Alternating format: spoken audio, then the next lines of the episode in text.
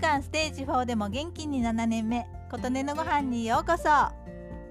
私の梅仕事に関して今までの配信でいろいろお話しさせていただきました。60回梅干し作り70回焼き練り梅81回梅干し作り失敗114回梅干しを半台で干しています。の工程を経て今年の梅干しも全て出来上がっています。ということで結果のご報告を勝手にさせていただこうと思います。まずは例年通りの南高梅途中で失敗して再度トライしましたが美味しく出来上がりました。ジップロックで作り直しましたが梅酢が少し漏れてしまい今年は梅酢が例年より少なくなってしまいました。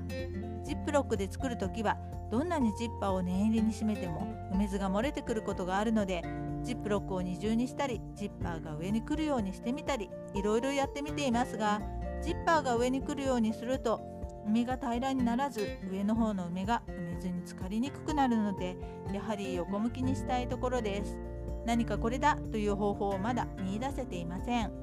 南高梅は例年通りのお味ということで梅酢が少なくなってしまった以外はまずまずの出来でした。赤じそとともに美味しくいただいています。お次が今年初体験の七折れ梅これがとっても美味しい梅干しになりました。小粒でオレンジ色の七折れ梅皮が薄いからかとても柔らかくて自然の甘みもありすごく美味しいので今年は南高梅の梅干しが霞んでしまうほどでした。来年は七折れ梅を多めにつけようと思いました。こちらにいる時にしか手に入りにくいと思うのでこちらにいる間はせっせと七折れ梅の梅干しを作って楽しみたいです。焼き練り梅は以前どこかで甘みを減らしたのでちょっと渋い感じとお話ししたと思いますがそのままご飯と食べるにはちょっとという感じでした。でも大量に作って冷凍庫にもたくさん入っていて本音を言えばどうやって食べきろうかしらとちょっと思っていました。大葉と一緒にイワシに塗ってフライにしたりしてこれはいけるとかは思っていましたがそんなにフライばかり作るわけにもいかず